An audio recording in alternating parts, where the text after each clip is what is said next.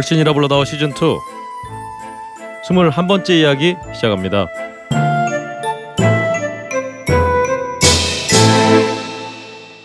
전 세계에 계신 걸신어 여러분 안녕하십니까?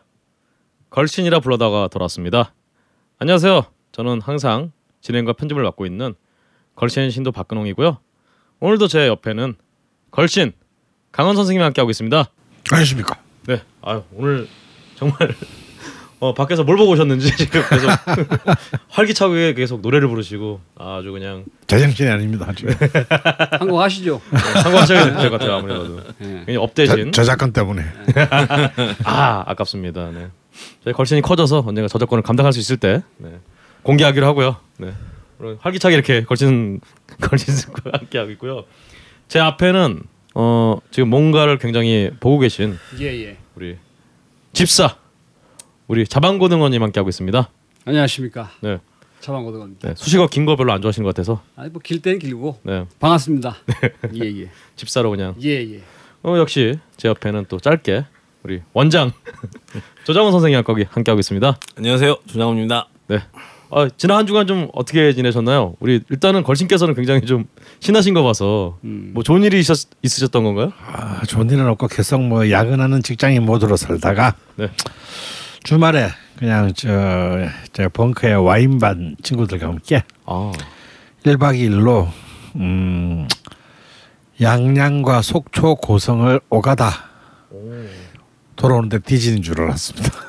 차가 막혀서. 네. 아, 역시 와인반에서 왠지 좋은 기운을 받고 이렇게 오셔서 굉장히 활발하신 것 같아요. 네. 혹시 지금 뭐 술을 드신 건 아니죠 지금? 뭔, 뭔 소리 하는 거야 지금? 그게 그저 선생님 이런 반응이 너무 좋아요. 14일이 임시 공휴일로 지정된 그 껴서 갔다 오신 건가요? 아니요 14일은 뭐 그냥 저는 할 거 다 했고요. 네. 15, 16일. 예. 아. 아, 그렇죠. 할 건 다 해야죠. 선생님 뭐 지난주에 뭐 드신 거 뭐 없어요? 드신 얘기 안 하셨나요? 보니까. 아 그래요 뭐뭐 이것저것 많이 먹었는데 예. 음. 아 이번 그 이제 양양 쪽에 이제 남해항에서 잤습니다. 아, 예 뭐. 또 이렇게 우리는 뭐 조금만 뜨면 뭐 이렇게 한국의 나폴리 뭐 도대체 한국 나폴리가 몇 군데인지 모르겠어요. 나폴리하고는 전혀 상관없는 한국의 니스 막. 에, 뭐 그냥 조그마한 어촌인데요. 그래서 이번 이제 8월 달이라서 바닷가 뭐 회는 먹어야 되는데 참 이 여름에 별 볼 일이 없어요. 근데 어, 지금 딱 맛있는 그 생선이 제 뱅에돔입니다. 오, 뱅에도 뭐. 아, 네. 그래서 뱅에돔이나 좀 음, 구경할 수 있으려나라는 마음으로 갔는데 마침 이제 저희가 묵었던 민박집에서 하는 어, 횟집에 어, 탁 들어가자마자 바로 수족관에서 음. 뱅에돔의 한 서너 마리가 오. 나 잡아무라 하고 헤엄치고 있었어요. 그래서 아, 좀막 속이 쓰리도록 비싸긴 했지만 얼마였어요? 아, 한 일곱 명이었는데 이제 두 접시로 두 마리 정도 잡았나요? 근데 한 24만 원? 어. 오. 예. 뭐 좀 사람 숫자를 생각하면 음. 그리 비싸지는 않으나 사실은 아, 좀 싼 생선은 아니었죠. 예. 근데 괜찮았어요. 아주 어, 어, 괜찮아서 이번 여름을 이렇게 그냥 헛되이 보내 넘기지는 않았다라는 음. 어, 마음으로 음, 맞습니다. 혹시 그 노랑조개는 혹시 못 보셨나요? 예, 뭐 조개는 뭐 어. 그걸 못 봤습니다. 아이 그 동해안의 노랑조개하고 서해안의 노랑조개가 또 음. 종이 같은데도 불구하고 맛이 굉장히 다르거든요. 서식 환경이 다르니까. 네, 그 노랑조개가 제가 알기로 아마 7, 8월까지 제철인 걸로 알고 있는데 어, 이 철에 혹시 동해안 가시면 노랑조개 발견하시면 고성이나 이쪽에서 발견하시면 꼭 한번 드셔보시는 것도 좋을 것 같습니다. 아 좋습니다. 우리 자방고등어님은 좀 어떠셨나요? 저는 뭐 그 지난주에 네. 분당에 있는 그 서현에 있는 평양 네. 면허 아 네. 냉면하고 이제 그 만두 반 접시, 음. 제육 반 접시를 먹었는데 그 냉면 육수를 딱 먹는 순간 그 옛날 라면 있잖아요. 라면? 라면이 그 옛날 라면하고 지금 달라졌는데 그게 무슨 TV에서도 그 스프 개발 담당자가 나와서 얘기를 하는데 라면 스프가 스물 몇 번 개선이 됐대요. 근데 이제 그게 조금씩 조금씩 바뀌었기 때문에 소비자 입장에서는 맛의 변화를 거의 확 못 느끼는데 실제로는 그렇게 상당한 많은 변화가 있었다고 하더만요. 오. 근데 저 어렸을 때 생각해 보면 라면을 뜯으면 그 스프 안에 소고기 flake가 사실 들어 있었어요. 아, flake. 네, 네네, 그게 들어 그렇죠. 실제로 그게 들어 있었단 말이에요. 그래서 네네. 맛도 그 당시 라면 그 정말 소고기 맛 같은 게 났었는데 음. 지금 라면은 솔직히 그런 맛을 기대하기 어렵고 음. 근데 제가 분당 서, 서현에 있는 평양면옥에서 그 냉면 육수를 딱 먹는 순간 그 맛이 딱 느껴지는 어 깜짝 놀랐어요. 옛날에 먹던 라면에서 느꼈던 그 소고기 맛. 옛날에 그 우지. 그, 그 맛이 딱 나더라고. 어, 이게 칭찬인지.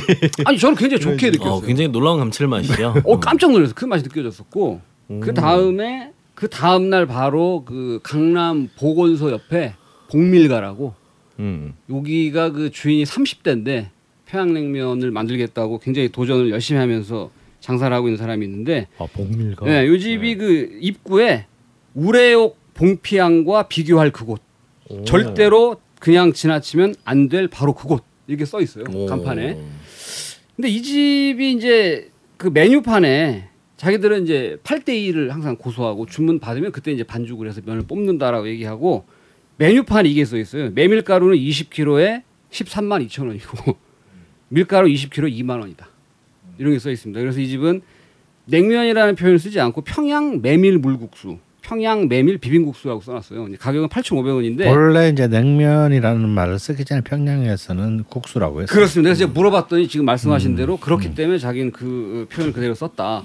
근데 이 집에는 뭐 냉면도 있고 이제 간단하게 먹을 수 있는 뭐 곰소항 낙지밥 이런 게 있어요. 요건 한 숟갈로 두 숟갈 정도 퍼먹으면 끝나는데 네. 요게 이 사람들이 주장은 이제 전라북도 이제 곰소항에서 올라오는 이제 낙지 젓갈을 이제 음. 밥에다가 살짝 얹고 김가루만 뿌려서 나오는 2천 원짜리 요것도 있는데 요것도 뭐 괜찮았고 곰소젓갈 맛있죠. 네, 근데 저는 이 집에서 이 평양 메밀 물국수를 딱 먹고 느낀 게 네. 그 옛날에 그 누군가 했던 얘기인데 세상에는 두 가지의 음식이 있다. 그잖아요. 맛있는 음식과 맛없는 음식. 네. 근데 이 이게 맛이 있는 것도 아니고 없는 것도 아닌. 음. 저는 그 이 오너 이 사람 주방장이 이제 사장인데 이 사람 주방에서 안 나오더라고요. 근데 이 사람이 굉장히 그 도전하는 자세와 음. 굉장히 그 앞으로 주목을 해야 할 가치가 있는 집이다라고 음. 저는 느꼈어요. 어, 그 정말 뭐 북한과 남한의 어떤 냉면과 젓갈을 조화를 시킨 근데 뭐 이 집에 다른 메뉴도 있는데 네. 하여튼 뭐 굉장히 그, 그 젊은 분이 하여튼 열심히 하고 있는 이 모습도 좋았고 맛도 하여튼 이게 참 표현하기 힘든 네. 없는 맛이 없는 건 아니에요. 근데 그래서 맛이 있는 것도 아니고 음. 제 개인적으로는 하지만 앞으로 좀 지켜볼 필요가 있다. 음. 네, 저는 그런 그 식당에 지난주에 다녀왔죠. 아, 좋습니다. 예 예. 우리 조장원 선생님은 어떠셨어요? 네, 저는 그 도곡동 쪽에 네. 그 전주 중앙회관이라고 아, 그 전주의 중앙회관하고는 무슨 관계가 있나요? 아 전주의 중앙회관은 지금은 아마 없어졌을 겁니다. 아. 네. 그 전주 중앙회관이 원래 이제 그 1960년대에 그 있었던 집이고 근데 이 집의 따님이 어, 서울에 올라와서 어, 어머님의 방식 그대로 비빔밥을 한다. 아 생각해보니까 전에 어, 한번 해서 게시판에 제보가 있었죠. 식객에서도 어. 이 집을 다뤘던 집입니다. 근데 이 집을 이제 가봤는데 제가 이 집을 전에도 가본 적이 있습니다. 근데 전에도 가본 적이 있는데 어, 사람이 많을 때와 사람이 없을 때 사람이 많을 때 quality control을 못한다. 음. 라는 느낌이 좀 있습니다. 그러나 이제 전주식으로 그러니까 성미당 스타일로 이렇게 안에서 밥을 빨갛게 비벼서 그 위에 이제 그 고명을 얻는 형태의 어, 돌솥밥이 나오는데요. 아, 성미당 맛에 비하면 한참 아, 부족하지만 그래도 전주 비빔밥을 서울에서 좀 제대로 먹을 수 있는 집이 아닐까 하는 집을 좀 다녀왔고요. 아, 그 집에 가게 된 이유는 이제 그 옆에 그 크라이슬러와 지프의 그 어, 서비스 센터가 있는데 어, 그 서비스 센터에 차를 잠시 아, 어, 넣었다가 음. 어, 그랬다가 어, 그 집을 들려서 또 먹어봤습니다. 그리고 지난 8월 12일이 말복이었나요? 13일이 말복이었나요? 예, 그렇죠. 12일 말복 날에는 이제 그 집 맞은편에 어, 선죽이라고 어, 선죽. 네, 네. 죽집이 있습니다. 음. 어, 체인점이 아닌 죽집인데 이제 가서 보면 어, 이 주인장의 독특한 취향이 주인장께서 이렇게 그 아, 뭐랄까요 이 앞에 어, 테이블의 유리 밑에다가 네. 그 80년대 유머 이런 것들을 이렇게 오려가지고 이렇게 아, 넣어놓고. 예, 예, 예. 계시는 어, 그런 집이었는데 아, 아주 깔끔하게 이제 처음에 딱 그 매실차 한 잔, 매, 매실액이죠. 매실액을 물에 타서 어, 매실 향이 감도는 달콤한 어, 매실 매실액 한 잔으로 시작을 해서 어, 그래서 닭죽을 어, 영계죽 영계죽을 먹고 왔는데 아주 그 최근에 뭐 본죽을 비롯해서 프랜차이즈 죽 집들이 많잖아요. 근데 이제 그런 집들에서는 뭐랄까요? 쌀을 좀 갈아서 그리고 되게 빠른 시간 안에 죽을 조리하기 때문에 이제 죽 자체가 가지고 있는 풍미가 좀 약한 경우가 많은데 제대로 된 죽을 이제 어, 복다림으로 오, 네, 네. 먹었습니다. 아, 선죽.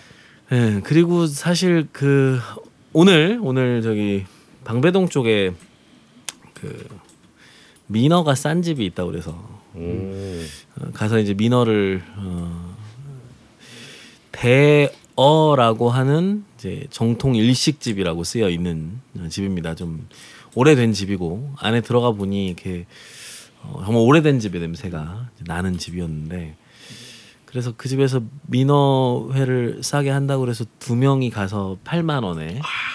어, 그래서 어, 굉장히 싼 가격이죠 민어로는. 코스 같은 거. 네, 코스라기보다는 이제 민어회가 이제 예, 그쵸 코스죠. 정식 정식처럼 나오고 어 그리고 민어 불에도 나오고 뭐 하는데 아 14kg짜리 민어가 오늘 들어왔다며 어, 좋은 민어임을 많이 자랑하셨는데 아 뭐 민어가 원래 선어로 먹는 거긴 하죠 그런데 제가 느끼기에는 일단 민어를 좀 거칠게 다루셨다. 아, 네. 네, 그래서 어, 민어가 굉장히 두툼하게 썰어진 맛이었고요. 어, 좀 먹다가 그 민어 살이 좀 이렇게 뭐랄까요 부드러우면서도 회로 먹을 때는 좀 약간 퍽퍽한 느낌이 있잖아요. 퍽퍽하고 배가 불러서 다 못 먹는 이제 그런 상황이 되었고 민어 불에는 민어 불에를 또 예쁘게 이렇게 썰 수가 있잖아요. 네. 네. 모양 하나도 없이 그냥 부서낸 것처럼 이렇게 불에를 들고 오셨더라고요. 그래서 이제 그 불에는 어, 너무 많이 주셔서 먹다가 좀 심지어 남기고 왔습니다. 어, 일단 음식에 전반적으로 조미료를 거의 사용하지 않는 게 일식집 치고는 좀 특이한 집이었고 맛으로 볼 때는 재료의 선도들에 비교해서 맛이 그렇게 좋은 집은 아니었지만 어, 그래도 올 여름에 그래도 민어를 놓치지 않고 한번 먹었다. 근데 의의를 두고 예, 민어를 먹고 왔습니다. 아, 사장님께서 요즘 민어 유행해갖고 민어 잘 안 다뤄보셨는데 갑자기 이렇게 들고 오셨나 뭐 그런, 느낌인 그런 느낌이? 좀 있습니다. 네. 예, 그런 느낌이 좀 있는데 사실 이제 민어보다 좀 더 인상적이었던 건 도미 머리 튀김을 내주셨는데 어, 이 도미 머리 튀김 머리 이 머리 구이죠. 도미 네. 머리 구이. 어, 간만에 이 도미 머리살을 너무 맛있게. 아, 그, 예, 그건. 괜찮았나요? 아, 그건 괜찮았습니다. 그 맞는 것 같네요, 진짜. 예, 그래서 좀 이렇게 재미있는 집이었다. 네. 어, 민어가 좀 너무 힙해져서 그러게요. 그렇습니다. 어, 그럼 씨는 것뭐뭐 먹었어요 지난주? 저는 사실 저번 주에 이제 제천 국제음악영화제가 있었잖아요. 그래서 제가 기회가 돼서 제천을 갔었는데 어 제천 사시는 분들께 좀 죄송하지만 아 그래 먹을 게 없더라고요. 최근에 최근이 아니라 원래 유명했던 게이 빨간 오뎅이라고 해서 음. 저는 그래서 예전에 그 부산에서 한참 유행했던 그 안에 그 오뎅 국물에 꽃게 넣고 뭐 여러 가지 넣어서 이렇게 빨갛게 이렇게 나오는 국물이 빨간 그런 오뎅인 줄 알았는데 그냥 이제 오뎅에다가 그 떡볶이 국물 같은 거 이렇게 묻히셔갖고 오뎅이 빨개. 그냥 오뎅이 빨간 거예요. 그래서, 그래서 오뎅을 이제 나무 젓가락에 꿰어서 어허. 짧게 해서 이렇게 주시는 어. 그 오뎅이었는데 뭐. 뭐 그냥 뭐 특별한 건 없고 그냥 떡볶이 국물을 묻힌 오뎅이다. 어뭐 그 정도였고요. 음. 나머지는 좀 찾아봤는데 딱히 뭐 이렇게 특별한 음식은 없어서 음. 음, 빨간 오뎅만 일단 많이 먹고 왔습니다. 음. 네.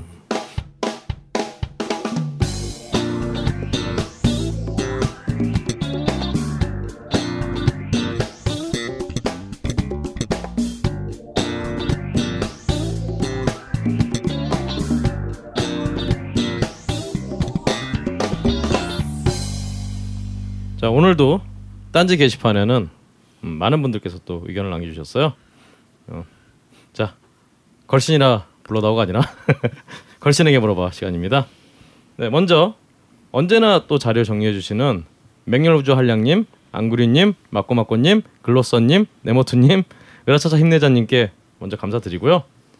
어 일단 이노베이터님이 어, 오랜만에 생존 보고를 해주셨어요.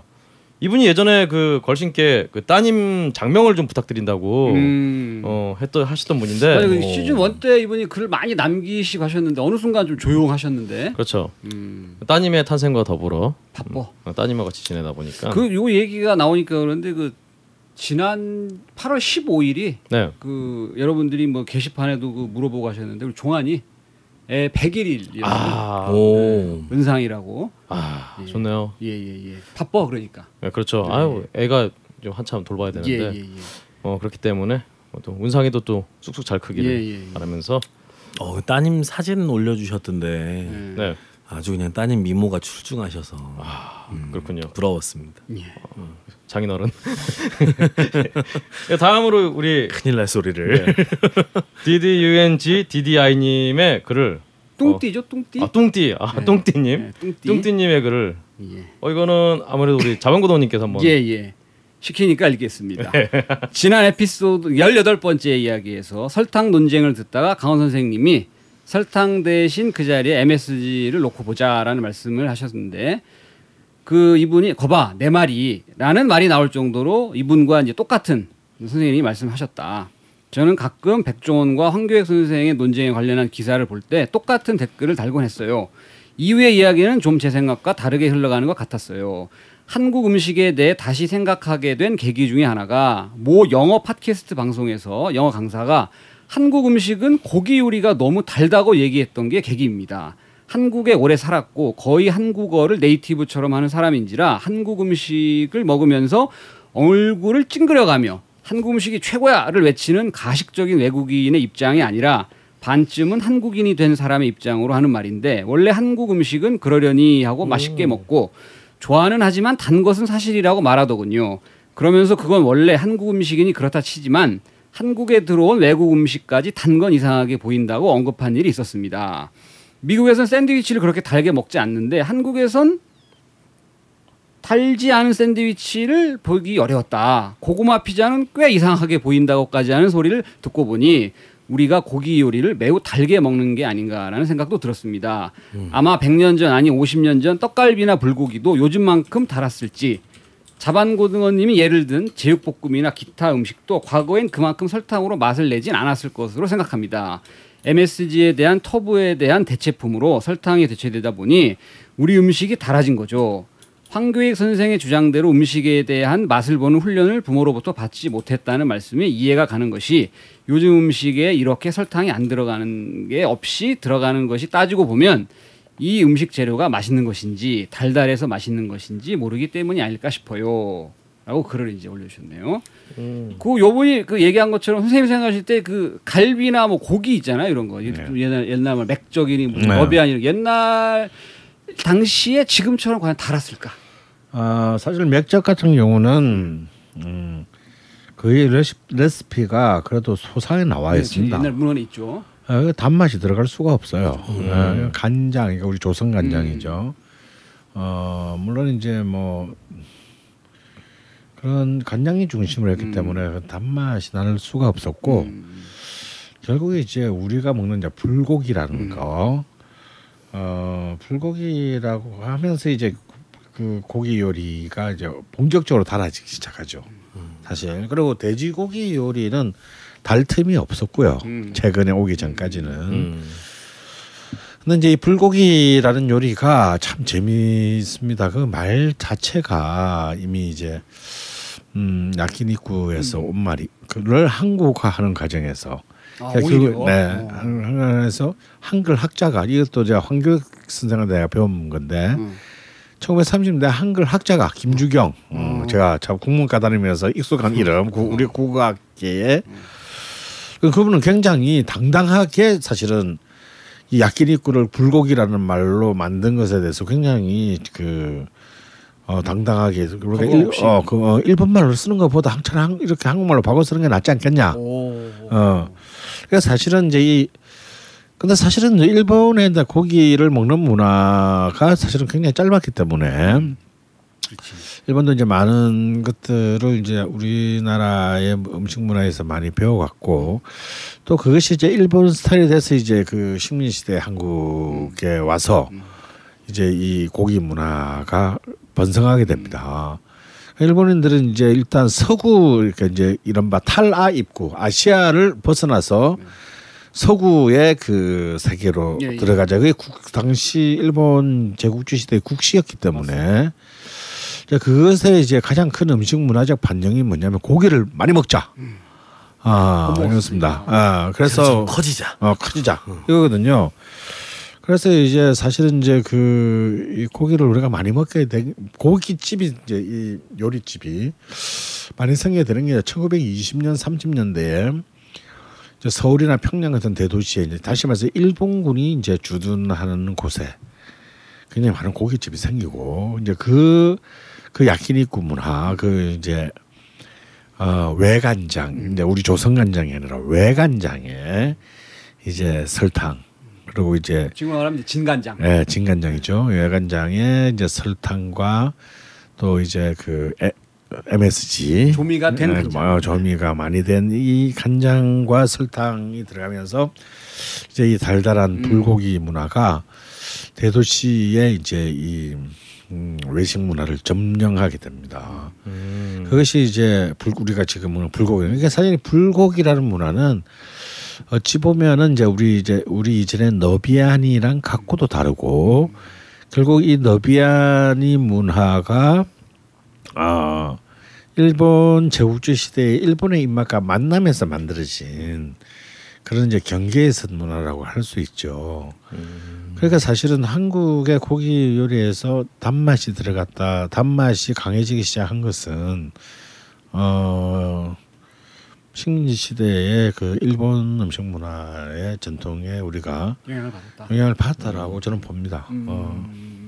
아, 그 생각을 해보면 그 고기를 요리할 때 우리나라 이제 부드러운 고기를 좋아하니까 음. 이게 사실 단성분이 들어가면 고기가 또 연해지잖아요. 그래서 무슨 아, 키위를 그렇죠. 갈아서 던다거나 음, 배를 때려 간다던가 네. 이런 제가 아는 바로는 서양의 요리에서도 고기를 다룰 때 뭐. 이렇게 이걸 부드럽게 하려고 막 키위나 배 같은 걸 갈아서 넣는 경우는 극히 드물지 않느냐. 음. 예. 근데 그걸 넣으면 당연히 맛은 달아지는 그러게요. 거니까.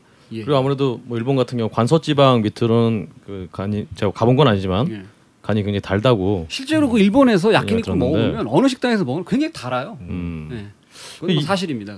근데 사실 그, 그 전에 이 말씀하신 한국 고기 요리가 달다는 점에 대해서는 동의를 하시는 건가요, 그럼 다들? 그렇죠. 음, 저는 저는 그게 참 안 느껴지는 거 보니. 근데 왜 그러냐면 삼겹살 같은 거는 이제 생 고기가 나오니까 그렇죠. 네네. 달 틈이 없는데 네. 얘랑 같이 먹는 부재료가 달아. 음, 파무침이 단다거나 음. 뭐 결국은 단 맛이 가미가 된다. 결국은. 그렇군요.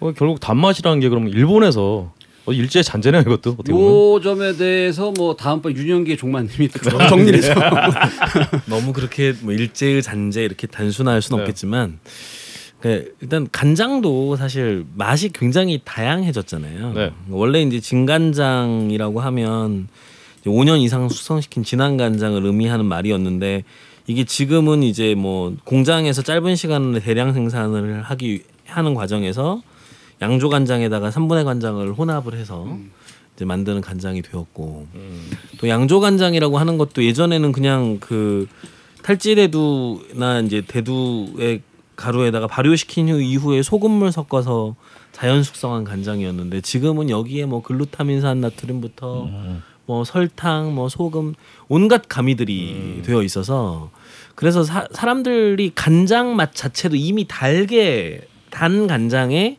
익숙해져 있는 상황인 거죠. 음, 그래서 예전에 예를 들어 고 조리서나 이런 데서 나와 있는 요리법들을 가지고 뭐 요리를 한다고 해도 지금 사람들이 사용하는 조미료를 생각해 보면 전혀 지금 사람들이 상상할 수 없는 맛이 나왔을 가능성이 높고요. 그래서 지금 우리가 갖고 있는 식생활에서 굉장히 많은 이제 설탕이라든지 조미 성분의 가미들이 있다는 것을 네. 사실 우리가 의식하고 좀 변화시켜 나가려는 노력들이 네. 필요하다고 생각이 듭니다. 어디서 좀 그 불고기 어떤 그 양념 이런 것들에 대해서 일본에서 건너왔다고 말씀하시니까 예전에 그 주영아 선생이 쓰신 책 중에 아, 책에서 그 1930년대 일본이 이제 양털을 채취할 목적으로 양을 굉장히 많이 길러서 그럼 양이 남으니까 이제 그 고기를 먹어야 될 거 아니에요. 그래서 그 고기를 이렇게 요리를 해서 먹었는데 그때 썼던 불판이 한국에 지금 저희가 불고기 먹을 때 자주 쓰는 불판 있잖아요. 위에서 국과 아래 국물 보이는 거. 음. 그 불판하고 모양이 똑같이 생겼다고. 그러니까 우리가 불고기에서 먹는 그 철판 그 자체도 일본에서 넘어온 것 같다라고 음. 쓰신 거를 봤는데 아 그렇게 치면 저 불고기가 정말 우리 야 이게 우리의 그 음식이라고 하기에 좀 애매한 부분이 있네요 진짜. 그런데 사실 그 모든 문화라는 것이 네. 끊임없이 사실 섞이는 거잖아요. 아 그렇죠.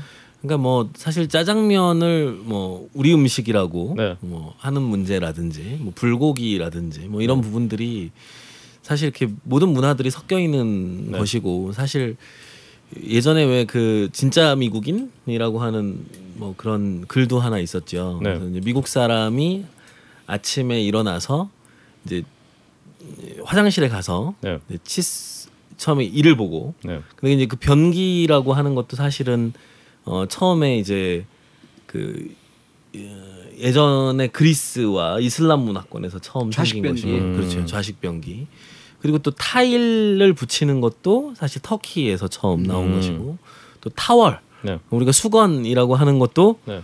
사실은 그 또 터키 쪽에서 처음 아, 만들어진 것이고 그렇죠. 그렇게 생각하면 우리의 삶의 모든 문화들이 끊임없는 문화적 교류의 산물이고 각 지역마다 이제 그 지역의 또 문화에 맞게 새롭게 자리 잡는 과정이 있기 아. 때문에 어 뭐 이것이 어느 나라 음식이냐 어느 나라의 전통이냐를 따지는 것보다 지금 현재 우리가 가지고 있는 식생활들에 주목하고 또 그것의 가치들과 연원들을 계보학적으로 잘 찾아보는 것이 또 중요한 문제가 아닐까 그렇네요. 생각합니다. 떼수고는 또 이태리에서 왔잖아요. 네. 아, 네. 오늘, 오늘 좀 일찍 일찍 드신다 너. 상태가 영 감- 불길하다 지금. 아, 좀, 좀 생각해보면 진짜 아 김치도 저희 뭐 김우치한테 김치에 그걸 뺏겼다 그러는데 음. 외국 나가 보면 그 스시집 주인들 다 한국 사람들이잖아요. 음. 또 그런 점에서 정말 음식 문화 음식에 대해서 무슨 국적을 가르는 자체가 우스운질인 것 같습니다. 어 또 설탕에 대해서 우리 쓰레기통님이 네. 아, 쓰레기통님이 또 말씀 남겨주셨는데 우리 조정 선생님께서 한번 네. 읽어주시죠. 그 어, 걸 씨는 초창기부터 들었지만 게시판에는 처음 글 남겨봅니다. 그래서 아무리 좋게 보려 해도 백 선생이 만드는 음식은 집밥은 아니라는 게 어, 가장 나쁘게 느껴졌습니다. 백 선생이 만드는 음식은 그냥 김밥 천국 수준의 음식이라고 생각이 들었거든요. 일반 가정에서 어머님들이 장에 가셔서 좋은 재료를 기왕이면 저렴한 가격에 구입하려는 이유가 없어지는 그런 수준이 아닐까 이런 얘기를 해주셨고요. 예를 들면 정말 굉장히 좋은 동의합니다. 네, 정말 좋은 덕자병어를 구했다. 그 병어 자체의 달콤함이 얼마나 맛나고 좋은데 그 병어에 백 선생이 만든 만능 간장을 부어 요리를 한다? 손모가지를 잘라야지요. 이런 표현을 오, 어, 써주셨습니다. 어, 어. 그래서 백 선생의 요리 방법은 진짜 좋은 재료로 만들면 안 되는 방법이라는 생각이 볼 때마다 불쑥불쑥 올라옵니다. 그래서 때문에 김밥 천국 백 선생 정도로 제목을 붙여야 된다고 생각했습니다. 그저 그런 평범한 품질에 조금 떨어지는 품질의 재료로 돈 내고 사 먹는 수준의 음식을 집에서 만들어 먹자는 아닐지 뭐 이런 얘기를 해주셨고 또 그 뒤에 또 이분께서 그 그런 얘기도 해주셨어요. 그러니까 물론 이제 자, 재료를 손질하는 방법이나 네. 뭐 이런 것들은 보고 어 누군가에게 도움이 될 수 있겠다라는 네. 생각도 들었다. 뭐 그런 얘기도 해주시면서 설탕에 대해서는 개인적으로는 자방고등어님과 공감을 합니다. 너무 극단적으로 설탕을 배제하는 것보다는 자방고등어님처럼 적재적소에 많은 양만 사용하지 않는다면 찬성의 한 표를 던져봅니다. 네, 이런 얘기를 올려주셨습니다. 사실 지금 거의 매주 설탕에 대한 얘기가 계속 올라오고 있는데요. 그좀 hot issue가 된 것 같아요. 그 관련해서 제가 오늘 뉴스를 보니까 그 위키트리 기사를 보니까 어 호주의 그 데이먼 카뮤라는 이분이 영화 감독인데 이분이 그 뉴질 왜 뉴질랜드인 호주 사람이 여하튼 뉴질랜드인의 하루 평균 설탕 섭취량을 예 그냥 설탕을 먹은 게 아니라 우리가 흔히 얘기하는 건강식품이라고 하는 것들 그런 것들을 먹으면서 그 하루 그 적정 설탕 섭취량을 계속 먹어서 그거를 영화로 찍은 영화를 소개가 아, 그 하여튼 그게 영화로 된 게 아 말이 이상해 보이네요. 하여튼 찬물에 세수 좀 하고 올래. 아 소개 소개했습니다. 그러니까 한마디로 그래서 어. 그냥 설탕을 먹은 게 아니라 어, 하루 어떤 당분 적정 섭취량을 각종 먹는 음식에 다 설탕이 들어가 있으니까. 그게 어떤 다른 음식이 아니라 건강식품으로 꼽히는 거, 뭐 영양 바라든가 음. 과일 주스, 요거트, 음. 스포츠 음료만으로 어, 하루 적정 섭취량이 설탕 40티스푼이라고 돼 있네요. 하여튼 그래서 뉴질랜드 사람들한테는 음. 사람한테는 뉴질랜드 기준으로 그래서 먹었는데 그걸 먹었더니 굉장히 몸이 나빠졌다. 몸만 나빠진 게 아니라 어, 계속된 설탕 섭취로 메스꺼움, 지나친 감정 기복에 시달리고 뭐 인슐린과 아드레날린 수치도 들쭉날쭉해서 하여튼 이 기사는 그냥 한마디로 설탕이 몸에 별로 좋지 않다라는 많이 먹으면 예, 근데 방철 찍고 근데 근데 이 영화에서 여- 여하튼 적정 섭취량을 먹었, 먹었는데도 이 모양이다. 라는 하여튼 그런데 방점이 맞춰진 기사가 떠서 잠깐 소개를 해드렸습니다. 어, 그, 그 외에 이제 어차 보자. 예, 다음으로 아 아니군요. 제가 계속 읽어야 되는 거군요. 어, 이외에 노랑부리님이 전복과 반전의 순간 인증샷하고 전주 이연국수 방문기를 남겨주셨습니다. 어, 네, 감사합니다. 네. 그리고 또 역시 노랑부리님과 아브락사스님, 딴죽거리님, 발로꾸니님이 이제 밥 생각나는 소스 후기를 굉장히 열정적으로 남겨주셨어요. 굉장히 좋은 소스죠. 아 그렇습니다. 요 소스가 정말 저희 방송에서 소개된 이후에 네, 그몰 모르고 살아서 그 사셨던 말도 잘 안 나오죠. 하도 흥분이 되다 보니까 그렇죠. 그 오늘 요걸 마약 대신 먹었어야 돼안 먹고 와가지고 네. 굉장히 그 각 가가 호 그렇죠, 이 음식 식문화에 아주 굉장히 일대 그 혁신을 갖고 왔다. 그렇죠. 음. 밥소스 이유를 A, B라고 또 불러야 될 것 같아요. 혼자 사는데 매번 반찬을 만들어 먹을 수도 없고 그렇다고 몇 개를 사 먹을 수도 없고 요리를 더욱 맛있게 만들 소스가 필요한데 집에 있는 소스 뒷면을 보면 방부제, 정제수, 변성 전분, 합성 첨가물 덩어리야.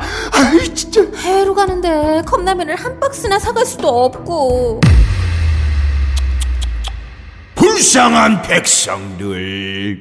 맛있게 매운 밥 생각나는 소스도 모르냐? 국내산 100% 청양고추로 만든 초울트라 프리미엄 고농축 다용도 만능 소스이니라. 반찬 없을 때 찌개 요리, 볶음 요리에 천연 조미료로 다양한 음식에 맞는 소스로 이용하라는 말씀이군요.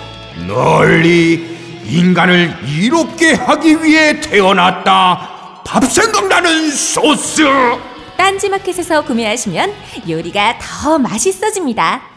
그 외에도 발로꾸니님이 밥소스에 밥소스를 시키셨는데 어, 밥소스에 왔구나 하고 막 이렇게 꺼내는데 갑자기 중간에 백석 시인의 시 나와 나타샤와 흰 당나귀가 오. 발견이 돼서 어그 시를 같이 보내주셨다 더밥 더밥님께서 이분 정말 소스 어, 개발은 소스 있다는 등한시하시고 얘기죠. 지금 어, 굉장히 걱정됩니다. 출판과 문학 쪽으로 계속 이렇게 다른 쪽으로 이렇게 재능을 낭비하고 계시다. 음. 그렇습니다. 그 외에도 이제 발로꾸니님께서는 이제 이담채 김치도 하하. 주문하셨다고.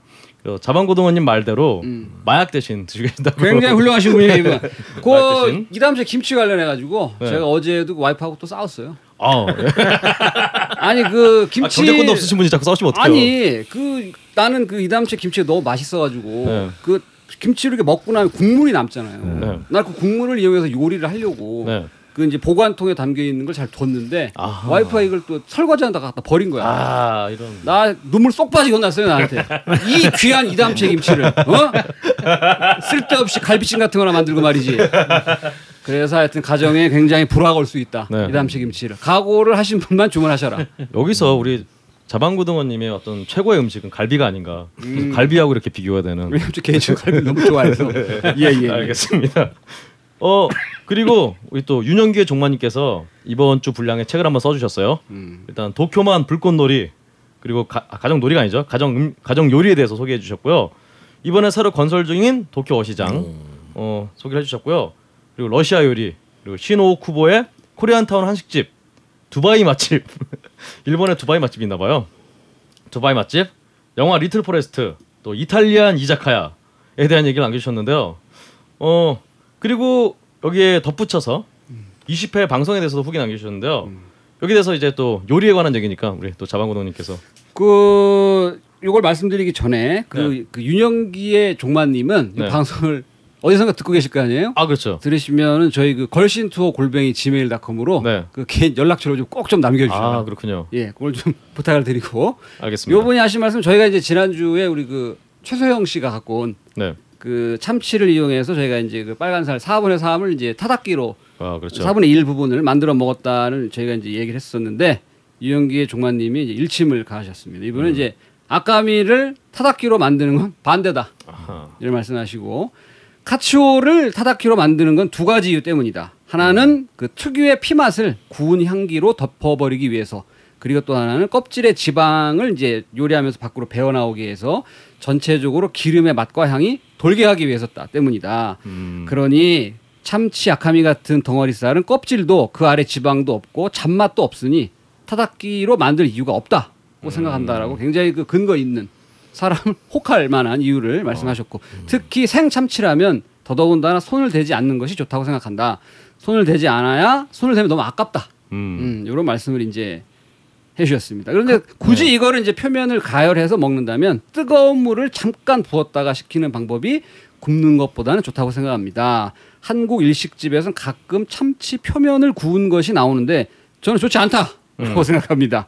먹어봐도 별로고 고기를 구우면 맛있는 이유는 마이야르 반응. 이게 이제 단백질이 이제 요리를 하면서 그 형태가 변하는 걸 말씀하시는 건데 이거 사람 이름이에요. 이게 이제 음. 마이야르라는 무슨 박사예요 이 사람 이 사람이. 네네.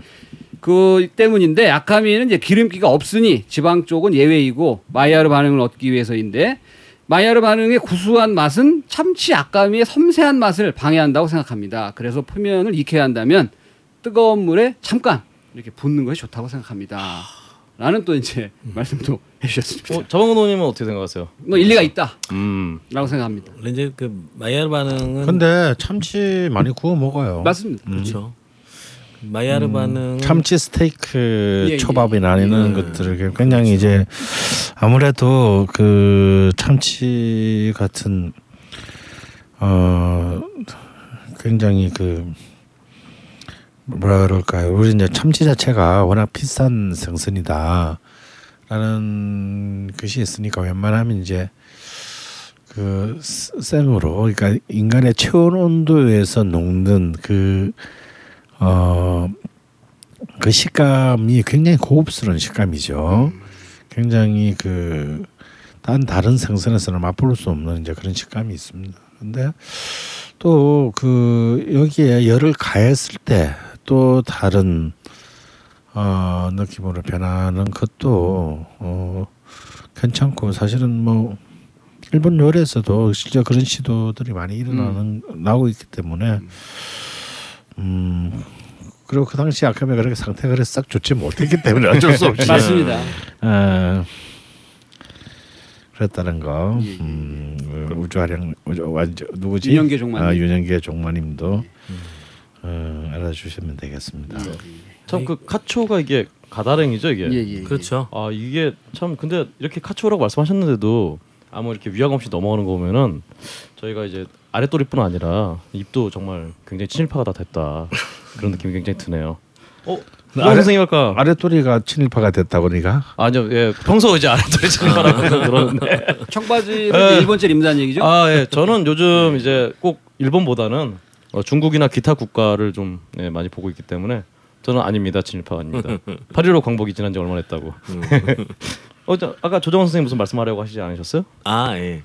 그 마야르 반응이라고 하는 건 프랑스 화학자 이름에서 원래 따온 말이죠. 아, 그렇군요. 그 기름이 있는 이제 단백질을 네. 이제 아주 센 불에서 가열을 할수록 이제 왜 삼겹살에 그 눌어붙은 자리 네네. 되게 맛있잖아요. 그리고 또직 밖에 나가서 직화로 삼겹살 구워 먹으면 또 굉장히 맛있고. 그래서 온도가 높을수록 이제 그 기름의 반응이 이제 굉장히 우리가 맛을 좋게 느끼는 반응으로 나온다는 건데 그 타다키를 이제 그렇게 할 이유가 별로 아카미 살이 없다라고 하는 건 충분히 일리 있는 말씀이죠. 일리 있는 말씀인데, 근데 뭐 강원 선생님 말씀하신 것처럼 예. 그러니까 이게 꼭 그 맛 자체의 문제가 아니라 그 당시에는 암모니아 냄새를 잡아야 됐기 때문에. 아, 네. 그래서 약간 안쪽에서 올라오고 있던 이 암모니아 냄새를 좀 잡기 위해서 어, 일부의 살을 그렇게 해서 먹었는데 어, 저희는 또 맛있게 먹었습니다. 아, 저도 굉장히 조금 먹었지만 덜 이렇게 익혔으면 더 좋았겠다라는 네. 생각이 좀 들긴 했지만 네. 네. 그 다음에 또 최소영 선생님의 그 멜론에 대한 얘기를 좀 우리 조정 선생님께서 네, 어, 최수영 선생님께서 말씀하신 그 비, 후카이도 멜론, 유바리 멜론을 얘기하시는 것인데 일본에서 최고로 유명한 브랜드 멜론이고 엄청나게 비쌉니다. 저도 몇 번 못 먹어봤어요라고 윤영기 종만님께서 올려주셨습니다. 멜론뿐 아니라 후카이도가 정말 맛의 왕국이라고 음. 뭐든지 다 맛있답니다. 아래쪽에서는 비싼 참치 잡히고 북쪽 어, 리시리에서는 가장 비싼 다시마와 성게가 생산되고 또 농장에서는 유제품이 쏟아지고 또 옥수수와 감자는 또 일본이 최고고 음. 과자류도 엄청나게 맛있답니다. 그래서 로이스 초콜릿이 또 인기고 또 시로이코 이비또 등 아 이거 공항에 어, 많이 있죠. 그렇죠. 예, 맛있는 과자가 많이 나온다고. 또 징기스칸도 맛있고 어, 샤브샤브 말씀하시는 거죠. 드라이브 아하, 네. 하기도 좋다. 무엇보다 라면을 빼놓을 수가 없죠. 네. 심지어는 rare item을 좋아하시는 분들을 위한 사슴고기, 곰고기, 물개고기도 있다. 뭐 이런 얘기를 해주시면서 후카이도가 정말 맛있는 고장이라고 후카이도 어, 찬양글을 올려주셨습니다. 그 밑에 이제 뭐 하카다 큐슈를 고구마나 나는 곳이라고 어, 네. 비하를 네. 하셨어요. 아, 그거 얼마 예, 맛있는데. 예, 이 부분은 일단 어, 그렇습니다.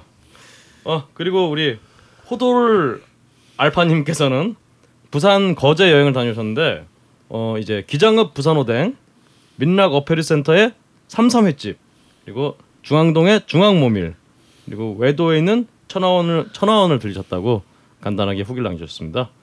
그리고 이에도 아브락사스님이 어, 걸신 차트에 소개된 영광 1번지 식당을 갔다 오셨는데 어, 근처에 1번지 식당이 많기 때문에 꼭 버풍리에 있는 1번 식당을 가시라고. 근데 뭐 꼭 그렇게 안 찾으셔도 주변 식당들은 다 이제 굴비 관련 식당들은 다 텅텅 비어 있는데 이 1번지 식당만 사람들이 많기 때문에 바로 알아볼 수 있다고 어, 팁을 주셨습니다. 어, 저만보다 이렇게 아, 네. 흐뭇하게 계세요. 좋습니다. 예, 아브락사스님 글만 보면 이렇게 흐뭇해지시는 것 같아요. 예, 예, 예. 다음으로 이제 우리 그리펜님께서 어, 초대형 젤리에 대해서 조그만 그 이게 하리보 젤리였나요? 그 곰 젤리가? 곰, 예. 그 이 젤리 조그만 것들 말고 곰인형 큰 거 같은 그런 젤리가 본인의 로망인데 어 이거를 조만간 드실 것 같다고. 비교 사진을 올려주셨는데 제가 네. 보기엔 거의 아이패드만 해 보이던데. 아, 그러게요. 예. 이거 먹으면 진짜 뭐 한 1년 설탕 섭취량은 그냥 끝나지 않을까 그런 생각이 들고요. 다음으로 으라차차 힘내자님 글을 우리 조장 선생님께서 한번 말씀 주시죠. 네, 그 싸고 좋은 건 없다고 하죠. 그런데 싸지도 않으면서 맛도 없는 건 너무 많습니다. 음. 저도 맛난 건 먹고 싶고 일부러 찾아다니고 싶지만 시간상 어려워서 어쩌다 시간 내서 강원도 어디 막국수 만난지 가고 싶지만 제 시간 여건상 정말 어렵습니다. 이러신 분들 많으실 겁니다. 네. 네, 그래서 이제 점심 시간은 가끔은 싸고 그런 데로 먹을 만한 곳으로 가시는데 그 가끔 나가는 후배 사무실 근처에 이제 그런 데로 국수보다 나은 메밀국수가 있어서 가끔 가신다고 그래서 용산 후배가 알려주신 곳이라고 하셨는데 용산 용문시장 내에 있는 집이랍니다. 네. 그런데 어 가격이 굉장히 놀랍네요. 메밀 좀 한다는 곳에서 주는 양보다 굉장히 많은 양을 주고 일반이 5천 원, 곱빼기가 6,500원, 6천 원이라고 합니다. 음, 그렇습니다. 그래서 그이 양도 음, 좋아하시는 분들 또 메밀 좋아하시는 분들 네. 한번 좀 들려보시는 것도 좋을 것 같습니다. 네, 그 으라차차 힘내점님께서 오랜만에 그 프로그램 말고 다른 걸 올려주셨는데 어, 가게 이름을 안 알려주시고 이제 게시판에 지도로 이제 음. 어, 지도에 이제 손으로 직접 아 그림판 같은 걸로 아마 표시하신 것 같은 그 느낌의 오. 성의 있는 위치 소개를 해주셨어요. 용문 시장이 그리 크지 않기 때문에 아 그렇군요. 예, 들어가 보시면 아마 바로 사주실 수 있지 않을까 싶네요. 알겠습니다. 다음으로 이제 행복한 재호님 글 한번 우리 자방고등님께서 예, 예. 소개해 주시죠. 행복한 재호님 이름이 재호신가 봐요. 그렇죠. 예. 네. 한재호 아닐까 혹시 행복한 재호? 아, 그럴 수 있네요. 안녕하세요. 딴지 걸신 게시판에서는 처음으로 글을 씁니다. 작년 우연히 푸드잉크, 푸드 주식회사인가 하는 영화와 SBS에서 했던 다큐멘터리인 옥수수의 습격을 봤습니다. 푸드 주식회사에서 나오는 이야기는 소는 원래 풀을 먹는 동물로 진화했지만 가장 싼 곡물인 옥수수를 먹여 살을 빨리 찌우도록 했다는 이야기가 나옵니다. 영화에서는 옥수수가 가장 싼 재료이고 변형이 쉬워 쉽고 시럽이나 우리가 먹는 모든 식재료에 들어가지 않는 곳이 없는 재료인데 이는 당뇨, 고도 비만 같은 질환을 가져올 수 있다는 이야기가 나왔어요. 풀을 먹여 만든 축산물과 옥수수 등 곡식을 먹여 만든 축산물의 차이가 있는 건지 정확히 알고 싶어요. 가격 차이는 물론 다르겠죠.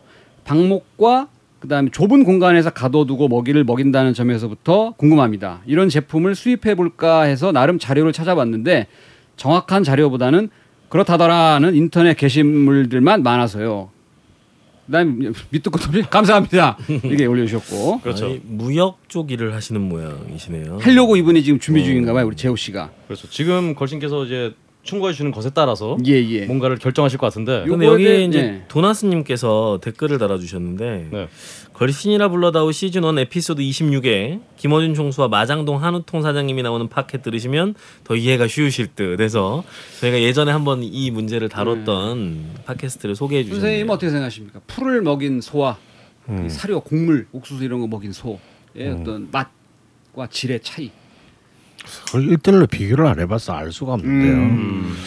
사실은 이제 뭐 통상적으로는 뭐 어. 그야말로 이렇게 그 방목한 곳에서 어 풀을 먹인 소가 훨씬 맛있을 것 같지만 실제로는 그렇지 않다라는 게 지금 현재 정설이고요. 그리고 단순히 어떤 그 소고기의 맛이 그냥 그 사료만으로 결정되는 것이 아니기 때문에 워낙 많은 변수가 개입해서 그렇게 딱 그 잘라서 말하기 어려울 것 같습니다. 음. 마트에 가보면 네. 특히 호주산 이제 소고기 경우 네. 이게 팩 위에 풀 먹인 소를 잡은 거라는 표시가 돼 있는 고기를 또 따로. 팔아요. 음. 예, 예, 예. 근데 이제 이 그래스페드로 만든 고기들이 사실 지방이 그렇게 많지가 않아서 네. 우리나라 사람들이 이 지방의 또이 등급에 익숙해져 있는 우리나라 소비자들 입맛에는 사실 잘 안 맞을 수도 있고 또 고기 냄새를 굉장히 많이 느끼실 수도 있습니다. 음. 아, 근데 이제 문제는 이 마블링을 만들기 위해서 옥수수 정도까지 먹이는 건 그래도 괜찮은 건데 네네. 이제 마블링을 만들기 위해서 예를 들어 뭐 유통기한이 지난 컵라면 오, 오, 어 네. 그리고 아닌데. 유통기한이 지난 과자들 네. 뭐 이런 것들을 때려다가 사료를 만드는 것들이 실제로 많이 적발이 되고 음. 그런 것들이 문제가 되고 있는 상황이어서 그러니까 우리나라의 이제 낭 이, 이 축산업계 네. 어 전반에 좀 뭐랄까요 자성과 변화들이 한편으로는 필요한 거고요. 지난번에 그 한우통 사장님께서 또 나오셔서 그런 부분을 또 상세하게 네네. 소개를 해주셨으니까 같이 한번 들어보시면 좋을 것 같습니다. 지금 이 말씀 들으니까 아까 저희 초반에 우리 자방고 동님이 드셨던 냉면에서 굉장히 익숙한 스프 맛이 났다고. 음. 혹시 얘네 아, 그지만 한우 100%. 아, 그러니까 그 한우가 혹시 그 라면을 컵라면을 먹고 혹시 그런 건 아니기를 네 바라면서요. 아 생각해보니까 제가 왜 그렇게 그런 눈으로 바라보시면 의심까지 많아졌냐? 조용 씨 오줌 내면 오줌에서 라면 냄새 나죠. 아, 야, 그럴 수 있죠. 예, 예. 제가 안 먹어봐서 모르지만 제 예, 오줌을. 예, 예. 아, 근데 그, 그 말씀하시니까 제가 베트남에서 물소고기를 먹었었습니다. 음. 어, 현지 그 미따 꾸원이라는 분과 함께 베트남 분들 S 발음 잘 안 해서 갖고 미스터 할 때 미따라고 그러더라고요. 미따 꾸원이랑 같이 가서 물소고기를 먹었는데 그, 그 굉장히 유명한 분이죠. 어, 예, 거기서 유명한가 봐요. 예, 예, 예. 근데 여하튼 굉장히 즐겼어요. 정말 즐겨요. 상상도 아 상상을 할 수 없는 정도 아니지만 정말 굉장히 즐겨서 그래서 이게 정말 그냥 단순히 어, 옥수수 뭐 풀먹인 고기가 좋다 이렇게 말할 수는 없는 부, 지점이 분명히 있는 것 같아요. 음, 그렇습니다. 다음으로 이제 준준님께서 파주 프로방스 그 500년 누룽지 백숙 다녀오셨는데 이분 말로는 백숙은 별로였는데 누룽지는 맛있었다. 나는 어, 반은 맛있었다라고 후기를 남겨주셨고요. 다음은 이제 부온 구스토님 글을 우리 조장훈 선생님께서 한번 소개해 주시죠. 네. 방송을 듣다가 걸신께서 샌드위치를 돈 주고 사 먹은 적이 별로 없다는 이야기를 듣고 질문드립니다. 다음 녹음 때 출연하시는 모든 분들께 나는 이 음식을 정말 돈 주고 사 먹기는 정말 돈이 너무 아깝다 하는 음식이 있으면 한 가지 소개 한번 해주세요. 어 재밌는 질문이시네요. 방송을 들으신 애청자분들도 댓글 달아주시면 감사하겠습니다. 어, 진행을 진행- 같이 하고 계시죠 지금. 어, 사실 너무 궁금해서 언젠가는 꼭 물어보고 싶었는데 한동안 잊고 있었네요. 저는 파스타는 절대로 사 먹지 않습니다. 음. 면이라면 종류를 가리지 않고 환장하는 터라 웬만하면 맛있게 먹는데도 파스타는 정말 돈이 너무 아까운 것 같아요. 개인적으로 서양 음식 중 가장 거품이 많이 끼는 음식이 아닌가 생각이 듭니다. 동의합니다. 동의합니다. 네, 저도 동의합니다. 예외가 있습니다. 언니랑 갈 때는 어쩔 수 없이 이게 제가 계산을 해야 되기 때문에 네. 그래서 평양냉면이 비싸다고들 하시는데 어, 저는 한 접시에 2만 원에 육박하는 파스타는 폭력이라고 생각합니다.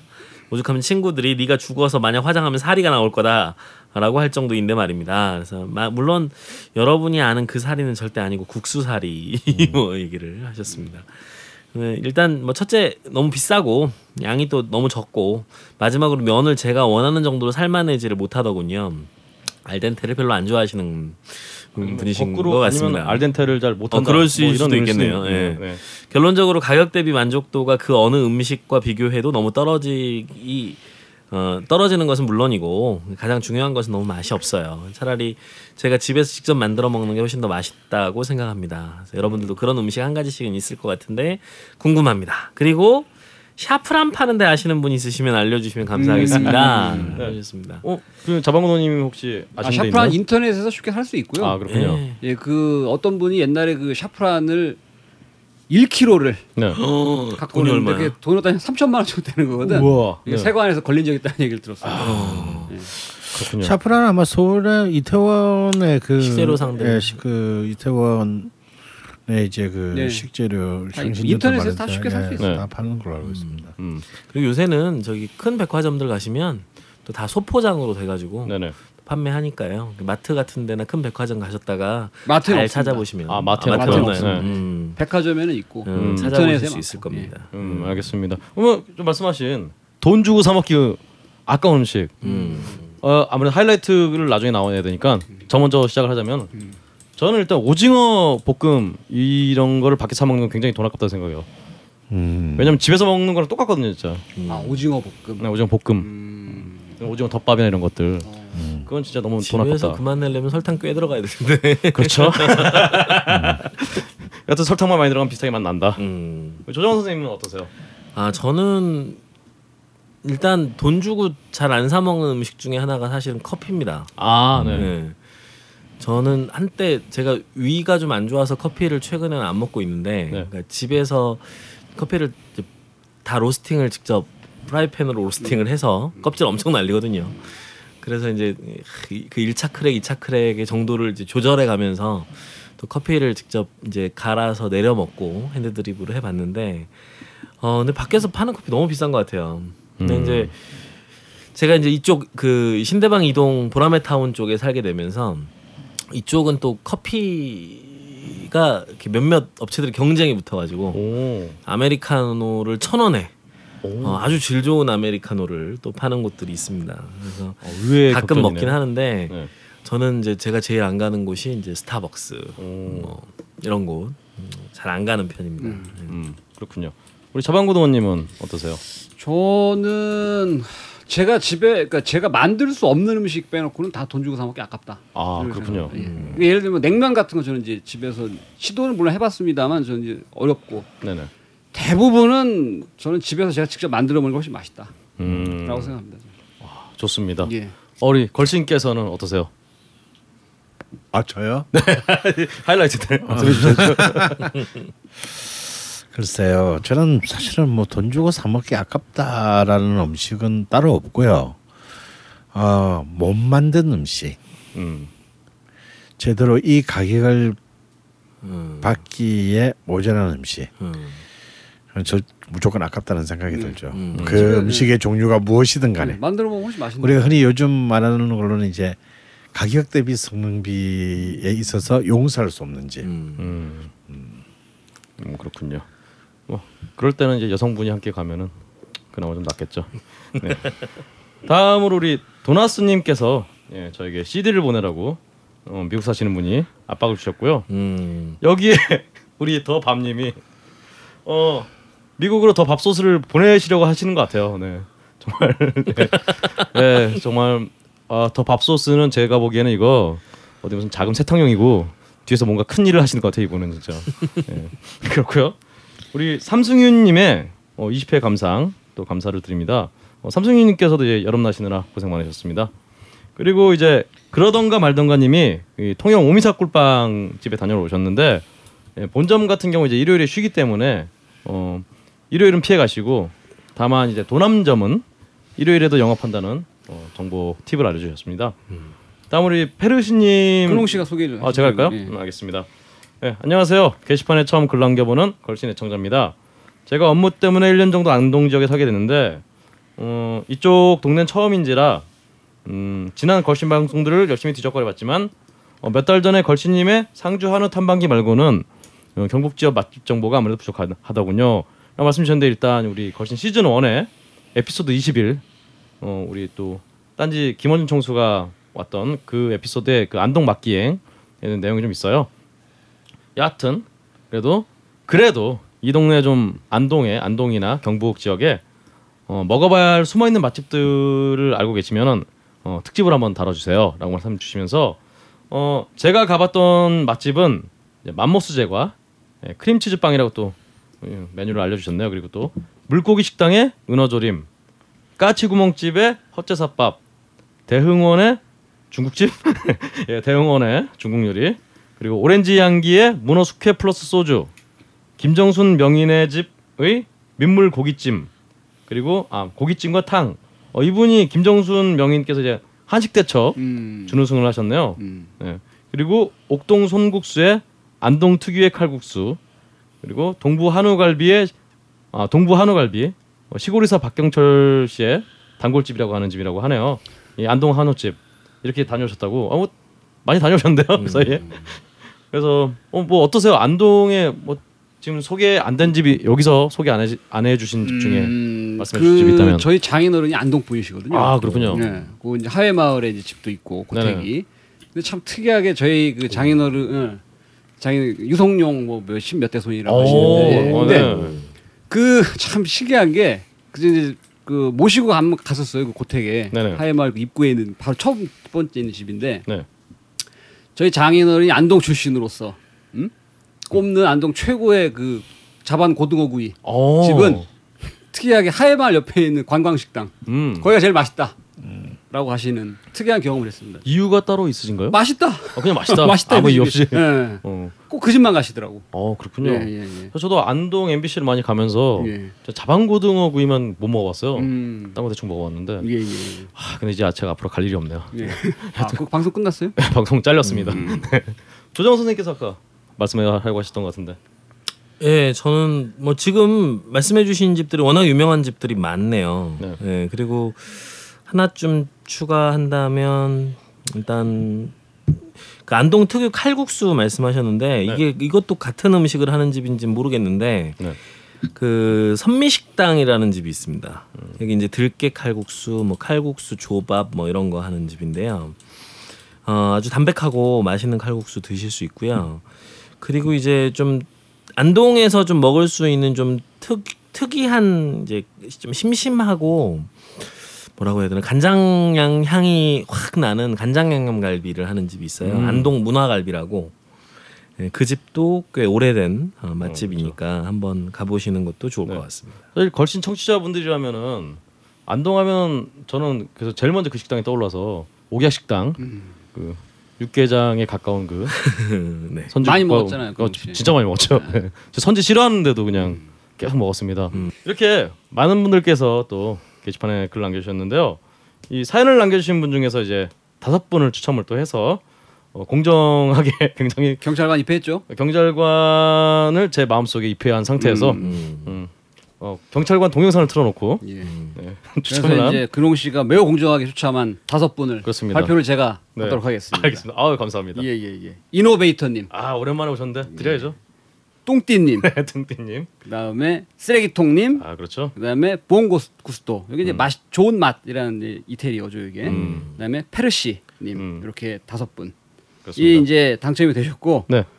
나머지 인디안박, 스카, 맹렬우주 한량, 으라차차 힘내자, 맙고 맙고님도 이제 네 지난 회차 당첨되셨는데 받으셔야 되니까. 안 주셨어요. 주소를 이분- 빨리 보내주십시오. 그렇죠. 이분들 방송을 많이 들으시는 거 알고 있는데 주소를 안 보내주시면 네. 저희 걱정하는 이 밥 생각나는 소 사장님이 일을 네. 못해. 아밥 생각나는 소스님이 아 그렇죠 밥 생각님이 더밤님이 음. 어, 자주 연락이 와요. 음. 왜 주소를 안 보내주느냐. 음. 네, 그래서 아직 안 왔다고. 음, 이메일만 확인하고 있기 때문에 빨리 보내주셔라. 그래야 이분이 제품 개발에 힘을 네. 쏟는다. 어디로 보내드리면 되죠? 걸신 투어 골뱅이 gmail.com으로 그렇죠. 보내주시면 되겠습니다. 네, 걸신 투어 골뱅이 gmail.com으로 당첨자분들하고 우리 또 걸신이라 불러다오에 제안하고 싶은 어떤 사항이 있는 분들, 음. 특히 또 우리 유영계 종마님 음. 연락처 꼭 보내주시길 아, 예, 보내주십시오. 예, 바라겠습니다.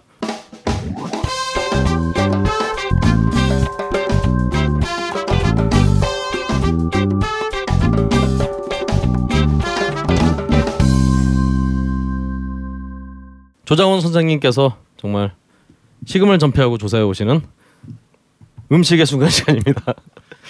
아, 그 오늘은 그렇게 네. 소개하시면 네. 아, 제가 드리는 노력이 별로 없어서 민망해서 아 그러면 노력은 별로 안 하시고 식음만 전폐하시고 조사해 네. 오시는 음식의 순간 시간. 오늘은 어 음식의 오늘이 간이죠? 그렇죠. 네. 네. 간두 번째 시간입니다. 네. 근데 이제 제, 가 되도록이면 네. 맛집들이 많기로 유명한 거리들을 좀 피해서 음.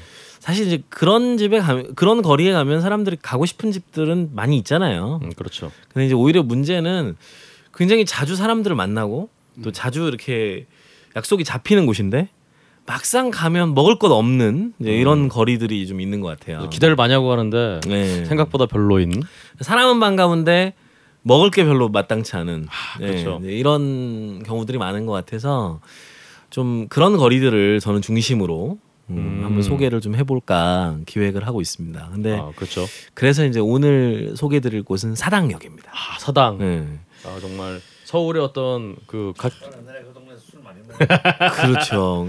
예전에는 이제 과천이나 안양, 평촌 쪽에 신도시들이 생기면서 그쪽으로 많이들 젊은 사람들이 이사를 갔고 그러면서 사당 쪽에서 약속을 잡는 일이 굉장히 많았던 것 같아요. 어, 지금도 은근히 그렇죠. 지금도 지점이라. 예. 그래서 이제 안양, 과천, 또 뭐 의왕, 평촌, 군포 등으로 넘어가는 네. 서울의 길목이기 때문에 이제 한때는 또 이 동네가 또 나라시 택시들의 전성시대였죠. 예. 그래서 진짜 앞에서 이렇게 뭐랄까 한 명씩 이렇게 태워가지고 네명 차면 만차가 안 되면 출발 예. 안 해. 아저씨가 마약을 했으면 분명하다. 뭐 이런 이런 속도감으로 네, 그렇죠. 예, 안양까지 나르는 이제 그런 택시가 또 있었던 곳이기도 한데요. 그래서 이제 많은 사람들이 중간 약속의 장소로 삼기도 했고 그렇죠. 또 집에 가기 전에 오랜만에 뭐 동창이나 친구들을 만날 때 그곳에서 많이들 만났고 또 그러다 보면 또 우연치 않은 일들이 생겨서 이제 그 바로 옆에 또 모텔촌이 또 거대하게 들어선 곳이기도 했죠. 아 근데 그래서 그런지 사람들 많이 모여서 그런지 왠지 식당들이 대충 내도 애들 사람들 많이 오니까 맞습니다. 이 그냥 뜨내기들이 많은 곳 동네가 특히 그렇죠. 아, 그렇죠. 예.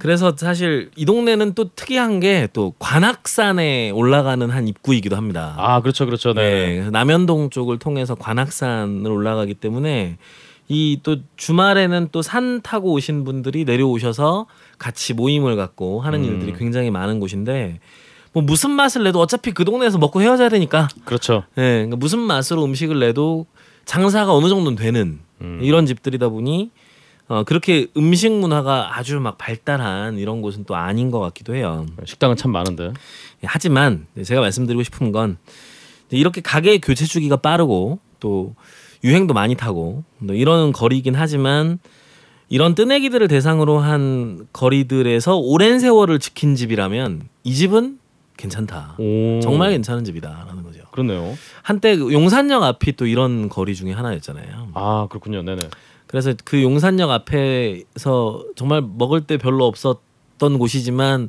정말 위대한 집이 되어버린 역전회관 같은 집도 아, 있었죠. 그리고 마포로 간 그렇죠. 그런 것들을 좀 생각해 보면 이런 동네들을 한번 디벼볼 필요가 있다라는 생각이 듭니다. 아 좋습니다 벌써 어 기대감이 지금 막 상상하고 있습니다 예, 그래서 일단 제가 첫 번째로 디벼볼 거리는 어, 사당역 5번 출구로 나와서 음 5번 출구면 이게 안양 과천 아, 그렇죠. 쪽으로 가는 버스를 그렇죠 남쪽으로 어, 타는 가는 곳이죠. 그래서 이제 그 그쪽에 블록 네. 모텔촌 있는 블록 아 예. 에 있는 그 집들 중에서 어, 좀 오래된 집들을 좀 찾아보면 어떨까 하는 생각이 듭니다. 제가 또 한때 남현동에 어, 거주를 했었기 때문에 아 그렇군요 네, 보증금 500짜리 오 어, 막 정말 힘든 그 월세 30만 원짜리 방에서 어려운 세월을 보냈던 적이 있기 때문에 제가 사는 곳이 딱 지금 그 가격인데 아, 예. 그래서 그 시절에 어 부터 지금까지 남아 있는 집들을 음. 좀 어, 한번 찾아보면 괜찮겠다 하는 생각이 들었습니다. 네. 일단 첫 번째 말씀드리고 싶은 집은 어 부산 오뎅입니다. 부산 오뎅 예.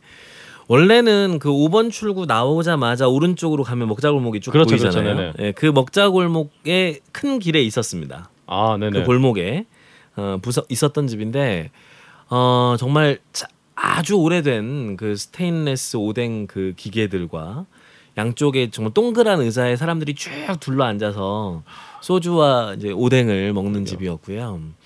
아, 한때 이 집의 명성을 눌러보기 위해서 조금 이렇게 모던한 오뎅바들이 근처에 아하. 생기기도 했지만 부산 오뎅의 아성을 위협하지 못했다. 아, 그 정도인데. 예, 그래서 굉장히 괜찮은 집인데 안타깝게도 이 집이 지금 가면 없어진 것처럼 보입니다. 네네. 남아 있습니다. 오. 그 바로 이제 모텔 쪽으로 올라가는 네. 그 편의점 골목 음. 쪽으로 들어가셔서 모텔 쪽으로 가지 마시고 우회전하셔서 조금만 올라가시면 부산 오뎅이 남아 있습니다. 모텔 먼저 들렸다가도 되잖아요. 아 뭐 나쁘지 않죠. 예, 예. 모텔에서 방 잡고 혹은 뭐 잠깐 들려서 일 보시고 나오셔도 예, 예. 어, 늦게까지 하는 집이다. 예, 예. 네, 그래서 음. 괜찮은 이제 오뎅집을 찾으신다면 음. 어, 이집 아, 나쁘지 않습니다. 그래서 그 뭐 아까 말씀하신 대로 그 위치가 딱 버스 정류장 앞이라서 그렇죠. 뭐, 아 예전 집이 네. 어 진짜 딱 오뎅 하나 딱 베어 물고 빨리 버스 음. 타러 가는 딱 그 느낌인데 좀, 좀 안으로 들어갔네요. 그렇죠. 아무래도 이제 오뎅 하나에 소주 한 병. 아. 좋죠. 그리고 이제 그 아까 말씀드렸던 그 버스 정류장 있는 쪽에서 그 골목 보이는 쪽으로 골목으로 들어가자마자 오른편 쪽을 보시면 아주 오래된 골뱅이 집이 하나 있습니다. 골뱅이. 영동 골뱅이 라는 집인데요. 이 집에는 메뉴가 어, 딱 세 가지입니다. 골뱅이, 음. 계란말이, 번데기. 오. 네, 번데기 탕. 딱 세 가지만. 야 그러니까 번데기 주된 메뉴는 다 골뱅이를 시킬 수밖에 없고요. 골뱅이 먹다 매우면 계란말이를 하나 시키게 되고, 그렇죠. 네 그리고 어, 벙 번데기를 하나 또 시키게 되고 이렇게 되는 집인데요.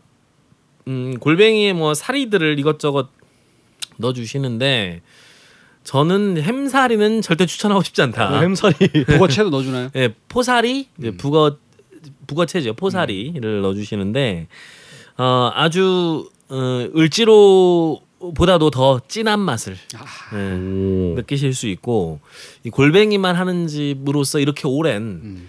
그 세월을 그 동네에서 버텼다는 것 자체가 굉장한 내공을 갖고 있는 어, 집입니다.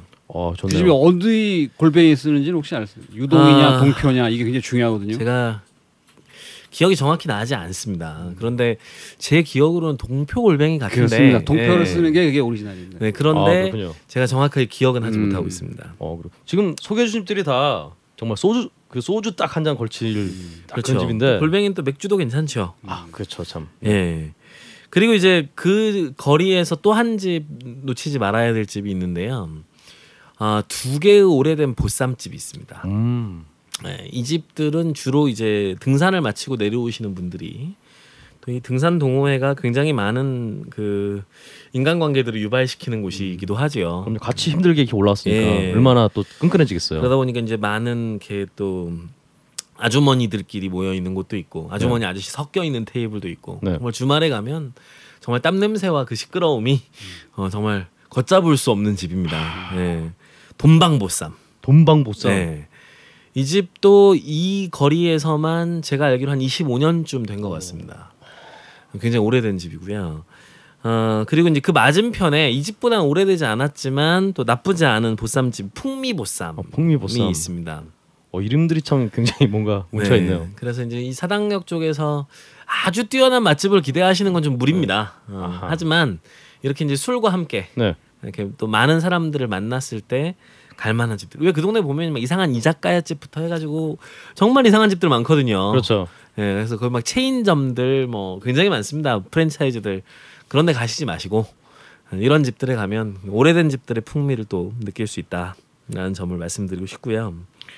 그리고 이제 아, 이 집은 이제 그 거기에서 조금 더 안쪽으로 들어오시면 왼편에 원래 예전에 관악 등기소가 있었던 자리가 있습니다. 음, 네. 네. 그리고 그 아, 마- 앞으로 더 오시면 앞에 좀 오래된 건물이 하나 있거든요. 이제 예전에 러시아 건물로 제가 알고 있는데 오, 네. 러시아 영사관이었던 건물일 겁니다 아마. 오. 그 건물 맞은편에 그러니까 그 먹자골목 들어가서 네. 다시 우회전하는 겁니다. 우회전. 아, 그- 예, 네네. 우회전해서 큰 길 쪽으로 다시 나오게 되면 그렇죠. 오른쪽에 담양 죽순 추어탕이라는 집이 있습니다. 오.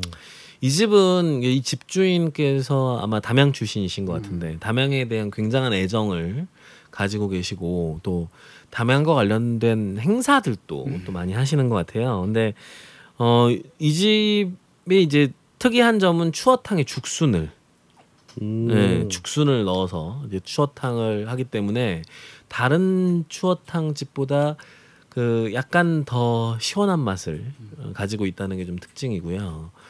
그리고 이제 이 집에서 이제 이 집은 이제 제가 뭐 좀 좋아하는 메뉴는 좀 이상한 메뉴인데 죽순 추어 빈대떡이라고 오. 이건 사실 뭐 족보도 찾을 수 없는 메뉴일 것 같아요. 근데 이제 추어를 이렇게 그 넣은 네네. 전 전 거기다가 죽순도 넣어. 그렇죠 죽순도 들어가 있는 그래서 이제 굉장히 큼직한 죽순 죽순 추어 빈대떡이 있습니다. 그 추어가 통으로 들어가는. 아 제가 느낌으로는 통으로도 들어가 있는데 어, 어. 갈아서도 들어가 있는 게 아닌가. 아그 밀가루 생각이 그거를. 예, 오. 굉장히 진득한 그로테스크한데? 예, 그로테스크한 맛이 추워 빈대떡 자체가 굉장히 뭐좀 아마 이제 이- 신기한 메뉴죠. 예, 갈았다기보다는 아마 채 내려서 음. 익힌 것을 내려서 아니 그걸 전을 붙일 전을 때 전을 같이. 붙일 때그 네네. 반죽에 이제 붙이면서 그 위에 추어를 이렇게 한 마리씩 놓는 거는 뭐 그것도 가능할 것 같은데 네. 그런데 갈아서 했다면 어 상당히 그어 그래서 어 아주 어, 이- 정말 이렇게 막걸리랑 같이 이렇게 한잔 하시면 등산 갔다 와서 아주 그냥 뭔가 이렇게 뽕을 뽑은 느낌이 들 수 있는 그런 메뉴가 아닐까. 그렇게 생각이 추어가 듭니다. 또 강장 재료잖아요. 예, 강장 음식이죠. 그리고 이 집은 장사에 큰 뜻이 없으신 듯 보이는 느낌이 좀 있는 게 굉장히 놀라운 인테리어에 어 그리고 굉장히 널찍한 어, 널찍한 공간 구조를 가지고 놀라운 인테리어라는 게 어떤 거예요? 사람 놀래키는 방법이 두 가지거든요. 테이블을 좀 더 놓을 수 있겠는데 안 놨다 이런 느낌이 드는 집입니다. 예. 음. 어, 그런데 이제 그만큼 quality를 또 유지해주고 계시고 또 그에 비해서는 가격도 그리 높지 않은 가격이어서 어, 좀 이렇게 너무 시끌벅적한 건 싫다라고 하시면 어, 이 집에서 추어탕도 한 그릇 드시고 음. 그리고 또 죽순 추어 빈대떡에 막걸리도 한 잔 해보시는 것도 좋겠다. 좋네요. 오늘은 주로 이제 술안주 위주로다가 가는만요. 아무래도 동네가 그렇지. 예, 또 술을 빼놓고는 얘기할 수 없는 동네인 것 같아요. 그렇죠. 그리고 이제 그 다시 아까 그 돈방복삼 있는 자리로 돌아와서 네네. 그 돈방복삼 맞은편 쪽을 보시면 어 대가 볼떼기라는 집이 있습니다. 아 고깃집. 네, 아니 아니요 대구 요리집. 아, 아 네. 대구 볼때기군요. 대구 볼떼기인데요. 어 이 대구 요리 이 대구, 대구 볼떼기 대구 찜 아 볼떼기 찜 이런 걸 하시는데 아주 맛있다 이렇진 않아요. 제가 보기에. 어. 네. 그런데 어, 나쁘지 않다. 음. 나쁘지 않다. 그리고 굉장히 넓습니다. 아 큰. 어, 큰 모임을 하실 필요가 있다. 30명 이상. 그렇죠. 예, 그러면 30명 이상이 쭉 길게 일자 테이블에도 아마 앉을 자리가 있을 겁니다. 예. TK가 학살이 되는. 예, 그런 그래서. 이제 동네의 특성을 반영한 공간 배치를 통해서 어, 새로운 이 뭐랄까요, 이렇게 음, 그 틈새를 개척하고 있다. 라는 생각이 드는 집입니다. 너도 참여해서 좀 하고 가야겠다. 그리고 이제 제가 이제 이 집을 이, 이, 이 골목을 아시는 분들은 아시는데요. 그 이 골목을 들어가기 좀 힘듭니다. 아 네. 뭐냐면 그 아까 말씀드렸던 그 오- 먹자 골목으로 들어오자마자 오자마자? 편의점 있는 골목에서 아, 왼쪽으로, 왼쪽으로? 들어가면 건물의 그 계단처럼 보이는 곳으로 내려가면 골목이 하나 나와요. 어허. 그래서 왼쪽으로 건물 내려가듯 한 골목으로 이렇게 내려가서 네. 그 골목으로 들어가시면 여기가 아시는 분들은 아시는 부추 삼겹살 골목입니다. 오. 그래서 어 삼겹살과 이제 부추 네네. 삼겹살을 먹고 거기에 이제 부추를 송송 넣어가지고 또 볶음밥을 또 아 삼겹살을 해주는- 구울 때 부추로 같이 넣어서 하는 게 아니라. 네, 집들이 어. 여러 집이 있습니다. 어, 여러 집이 있는데 그 중에서 제가 추천드리고 싶은 집은 아, 고향집. 고향집. 네, 고향집 부추 삼겹살. 네. 어, 아주 깔끔하고 네. 어, 좋은 맛을 보여주는 집입니다. 어 사실 그 골목이 그 딱 보기 왠지 모텔이 많아 보이는 그쪽 골목을 아 맞습니다. 거죠. 예. 그러니까 여기서 팁을 네. 어 그쪽으로 가려다가 이제 왠지 어 어디 가는 거야 이러면은 부추 삼겹살 먹으러 간다고. 그렇죠. 예. 뭐 멀리 먼다 먼 데서 먹지 말자. 아, 이제. 먹는 먼저? 먹자. 그러면서 부추가 또 굉장한 강장 음식이잖아요. 또. 가까운 데서 먹자. 예. 사당이 굉장히 뭔가 실하네요. 네. 네, 이렇게 이제 그 사당의 5번 출구에서 근데 뭔가 있을 듯한데 아쉬운 집이 하나 있어요. 아 네. 이 집의 이름은 흑산도 갯마을이라는 곳인데 어, 이름은 포스가 그냥 어, 홍어와 홍탕도 하고 뭐 이것저것 많이 하는 집입니다. 근데 이 집의 홍어는 홍어를 좋아하시는 분들은 좋아하시지 않아요. 아, 오히려 이제 좀 홍어 나 그렇게 조- 즐기진 않는데 이 정도는 먹긴 하겠다 뭐 이런 정도의 그 음, 맛을 보여주는 집이라서 이 집은 추천드리고 싶지는 않고 이 집 때문에 길을 한번 건너실 필요가 있다. 어, 네, 네. 대각선 방향으로 네네. 그게 아마 12번 출구인가요? 음. 이쪽으로 나오신 방배 경찰서 음. 아, 쪽 가는, 쪽으로 또 네. 이번에는 네, 그쪽 가는 길로 방배 경찰서로 거의 가시면 됩니다. 아 거의 뭐 네, 이쪽 그쪽 골목으로. 빠져 나오셔가지고 그 주차장 골목 있잖아요. 음. 아, 네네. 주차장 골목 따라서 방배 경찰서로 거의 가시면 근데 여기서도 또 속으시면 안 되는 게 그쪽에 흑산도 이름을 달고 있는 집이 두 집이 있습니다. 음. 흑산도 홍탁이라고 하는 집이 있고 흑산도 홍어라고 하는 집이 있는데 흑산도 홍탁집은 좀 오래된 집이에요. 어, 네. 근데 이 집으로 가시면 안 되고 어, 이 집은 좀 별론가요? 아, 안 가봤습니다. 네. 흑산도 홍어집이 있어요. 음. 이 집은 인테리어부터도 좀 뭔가 모던하다. 음. 그리고 안에 네, 홍어집인데 그리고 안에 들어가면 주방에 계신 분들이 카페 같이 까만 앞치마 이렇게 두르고 오. 홀서빙 하시는 분도 그리고 안에 내부의 가구들도 어 이 집은 뭐 여기는 뭔가 약간 이자카야도 아니고 약간 비스트로 내지는. 뭐 약간 이런 비스트로. 느낌이다라는 느낌이 네. 드는 집이 있습니다. 그런데 오. 홍어만 합니다. 브런치에 홍어 나올 것 같은 그런 네, 느낌. 홍어만 합니다. 어, 왠지 와인도 팔 것 같은. 와인도 오. 팝니다. 네, 와인도 팔고요. 어. 어 홍어와 홍어 한 7만 5천 원 정도 어, 사시미? 코스가 어, 있고 음. 진짜 또- 흑산 홍어 쓰나 봐. 예, 흑산도를 쓰신다고 예, 하시는데. 예, 확인할 길은 없고 그런데 홍어한테 어, 물어볼 수도 없고. 그렇죠. Where are you from 이러면서 홍탕도 하시고요. 그리고 홍어애를 어. 아, 굉장히 또 이렇게 딱 썰어서 네. 홍어애가 또 와인이랑 정말 잘 어울리잖아요. 음. 그래서 홍어애와 함께 와인을 또 즐겨볼 수 있는 집이 있습니다. 그래서 와인의 선택이 제대로 됐을지 잘 모르겠네. 예, 저도 이제 그 부분에 대해서 아, 근데 진짜 홍어랑 잘 어울리는 와인이 있, 있어요. 네. 약간 아쉬움이 있긴 합니다만 아, 자 그럼 여기서 네. 홍어는 레드가 어울리나 화이트가 어울리나요? 아, 화이트 레드 다 어울리는데요. 아, 그렇군요. 네. 네네. 특히 이제 애 같은 경우는 굉장히 기름기가 농후하거든요. 음. 그런 경우에는 이제 비오니에 품종으로 만든 굉장히 약간 꼬리꼬리한 화이트가 있습니다. 약간 그 고양이 오줌 냄새가 좀 나는 듯한 사향 어, 냄새. 예, 사향 아. 냄새가 강한 어떤 화이트랑 맛이 먹으면 의외의 combination을 네. 보여주고요. 레드 와인 중에서도 이제 싼 와인 중에 이제 말벡 와인 중에서 어좀 부엽토 그러니까 이제 퇴비 냄새가 진하게 나는 그런 와인들이랑 먹으면 의외로 또그 특히 웹도. 음, 예, 젖은 개 예, 냄새도 예, 음. 그런 와인들이랑 마시면 의외로 이렇게 그 특히 삭힌 홍어일수록 어 이거 이거 굉장히 엽기적인 조합인데라는 음. 느낌을 그런 쾌감을 줄 때도 있죠. 그래서 제가 저도 그 집을 한 번밖에 못 가봤기 때문에 네. 그 집에서 주는 와인들을 다 먹어보진 못했지만 어, 이 집은 어 뭔가 홍어를 가지고 좀 뭔가 이, 이 음식의 경지를 만들고자 하는 의지가 느껴지는 집이다라는 생각이 듭니다. 음. 오, 신기한 집이네요. 예 그리고 이제 이 집에서 이제 홍어 와인 한 잔 하셨으면 그 앞으로 좀 나오시면 바로 근처입니다. 바로 근처에 수제 맥주집이 하나 있습니다. 어, 수제 맥주. 예. 아. 바이젠 하우스라고 하는 집이 있는데요. 어, 수제 맥주가 이제 여러 가지가 있죠. 이제 뭐 에일, 네네. Weiss라고 하는 맥주가 있는데 과일 향이 좀 나는 수제 맥주도 팔고 또 golden ale이라고 좀 가벼운 맛의 수제 맥주도 있고 그리고 pale lager도 있습니다.